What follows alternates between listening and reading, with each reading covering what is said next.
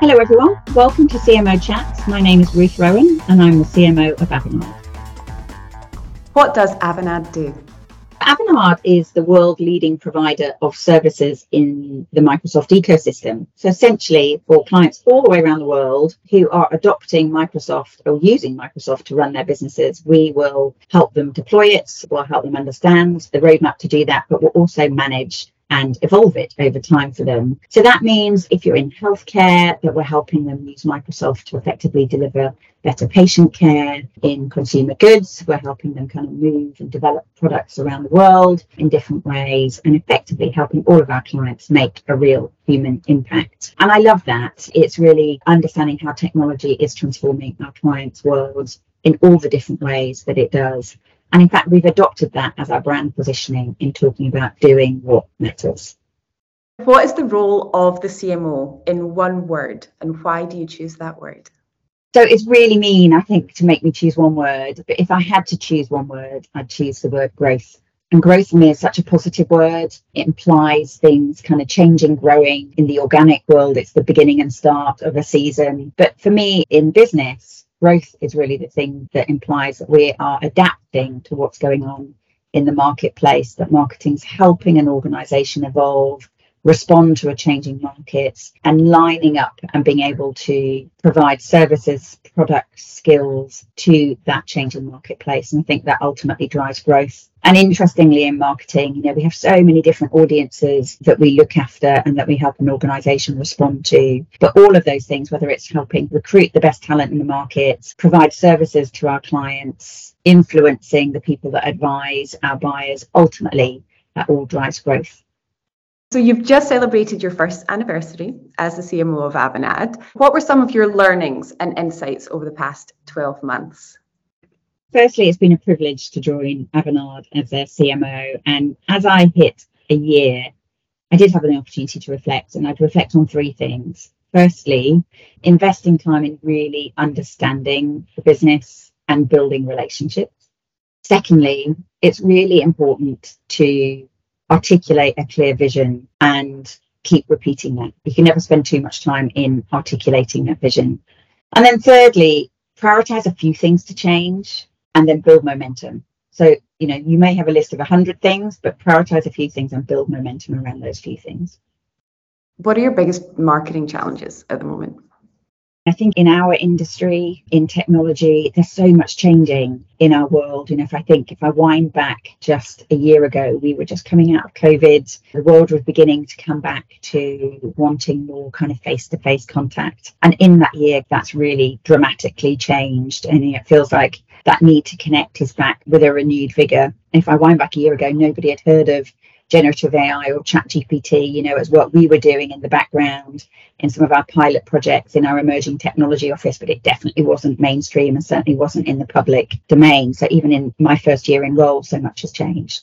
So that kind of pace of change is always an opportunity, but also a challenge in marketing. You know, you can write a plan, but that plan is going to need to flex and change several times through the year. There are probably two things reflecting on big challenges at the moment. One is data you know it's the same in every function in every industry in every organization. There is so much data now at our fingertips. Being able to use that data and translate it into actionable insights so we can do something with it. You know we become more relevant to our clients. You know, we can present information to them in a way that is relevant at the right time for them, that we can help our sellers with the relevant data so that they can do the right thing. That's always going to be a challenge. So, kind of using the data in our organization to build a really intelligent marketing machine, and particularly as we interface with our colleagues in other areas such as sales.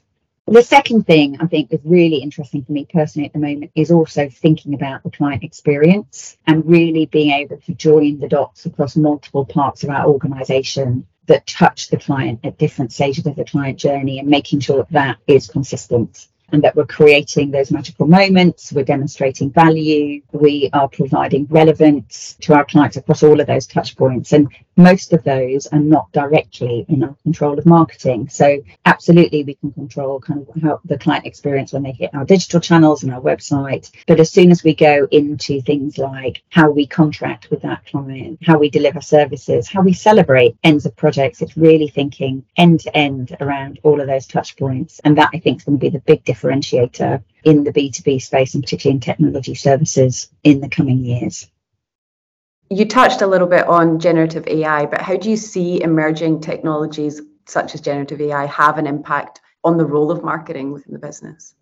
So generative AI is kind of the hot topic of the moment, isn't it? I think the whole world feels like it's talking about generative AI at the moment, including all of us as CMOs and in the marketing space. So we've been really privileged in Avanade because we are a joint venture between Accenture and Microsoft that we've been working with generative AI, large language models, and actually the emerging wider industry of artificial intelligence for several years. So I've had the privilege, I guess, of being able to see behind the scenes of some of the work that our emerging technologies have been doing in pilot projects for some of our clients before the explosion at the beginning of 2023 into, into the public domain of chat gpt and i think what's interesting is there's such massive value around large language models and other generative AI for all functions. And so the first observation is if you're not thinking about it, if I'm not thinking about it, then we, we will get left behind.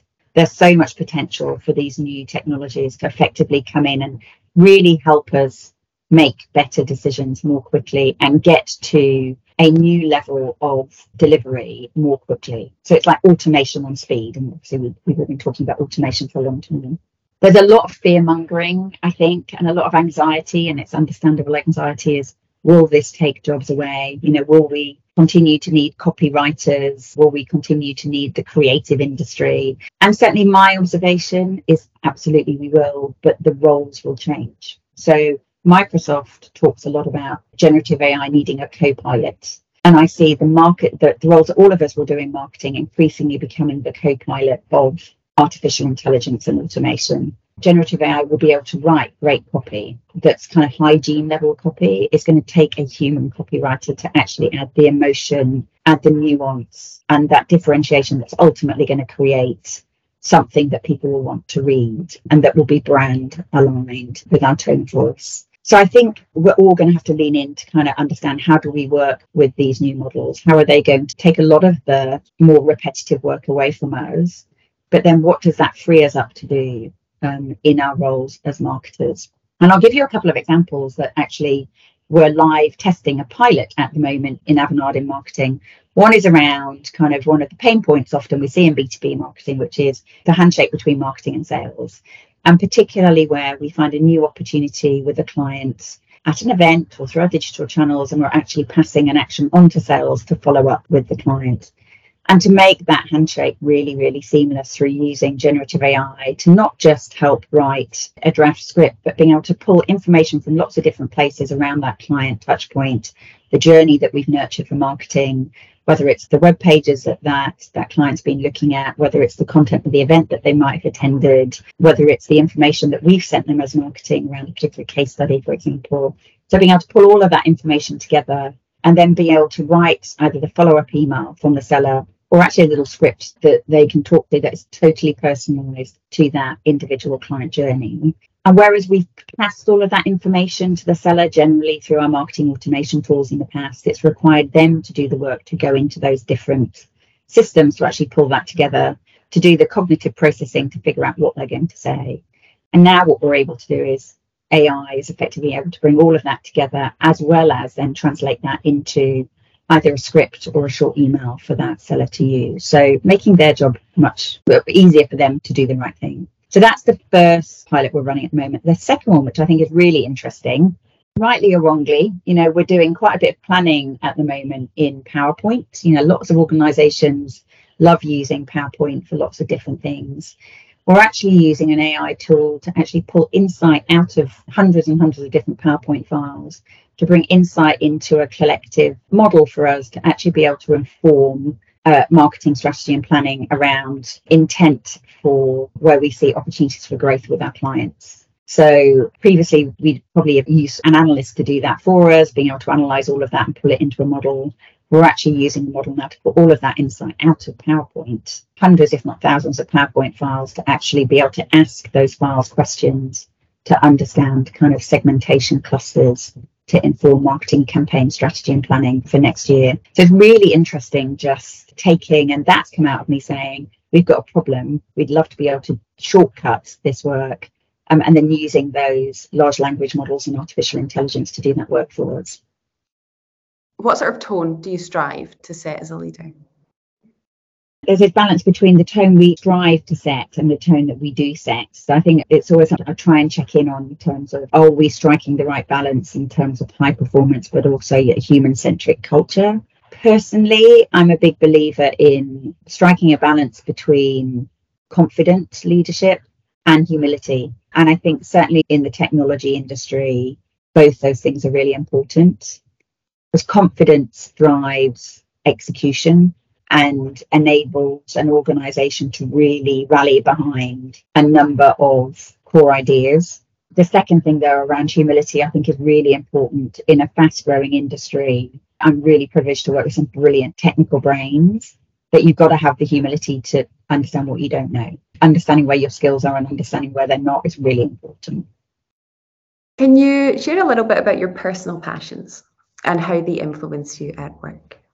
Firstly, I'm a big believer in having personal passions and particularly personal passions kind of outside of work. I think it's actually the way that we all achieve work life balance, really. You know, I think if work is the biggest thing in your world can sometimes become quite overwhelming. So I'm a biologist by background, so a scientist. So I kind of love being out in the natural world. So that's kind of one of my main passions is just being outside. It sounds very basic and simple, but it really helps balance being inside a lot. I'm really passionate about storytelling. So I love finding authors or script writers who are just a brilliant storytellers. And I think that connects with all of us in a very emotive way, doesn't it? And then on a very practical level, the thing I'm investing lots of time in learning is around wine. I love wine.